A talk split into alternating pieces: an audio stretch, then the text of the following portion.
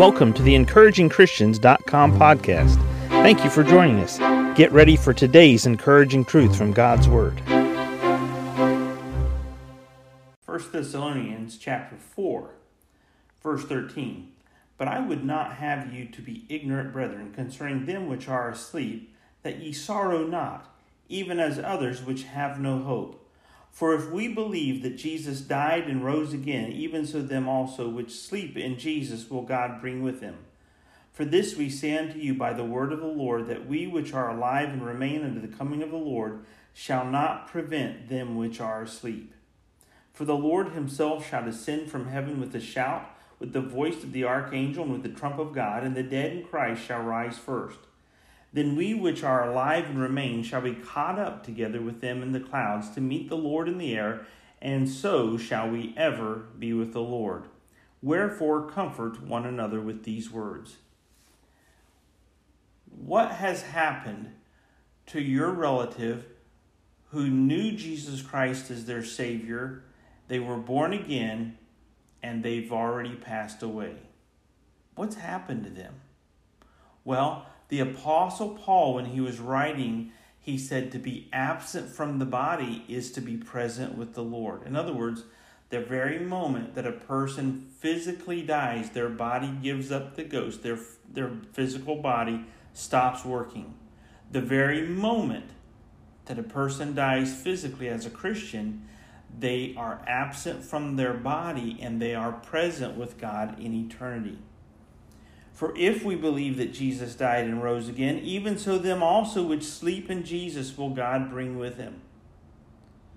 God wants you and I to know that that eternal place called heaven where he dwells is our eternal home as well. It's our place with him. Now, in this passage of scripture in 1 Thessalonians chapter 4, we're looking at a bigger, broader topic known as the rapture. So, what happens is while we lay a person's physical body in the ground when we bury them after they've died, their spirit is with God. But what God says is He's going to actually reunite that physical body. It's called a physical rapture. And those of us who are alive on the face of the planet, when Jesus comes back to the clouds and he calls his own into heaven. This is a rapture, and the dead will be raptured up before the living are raptured up.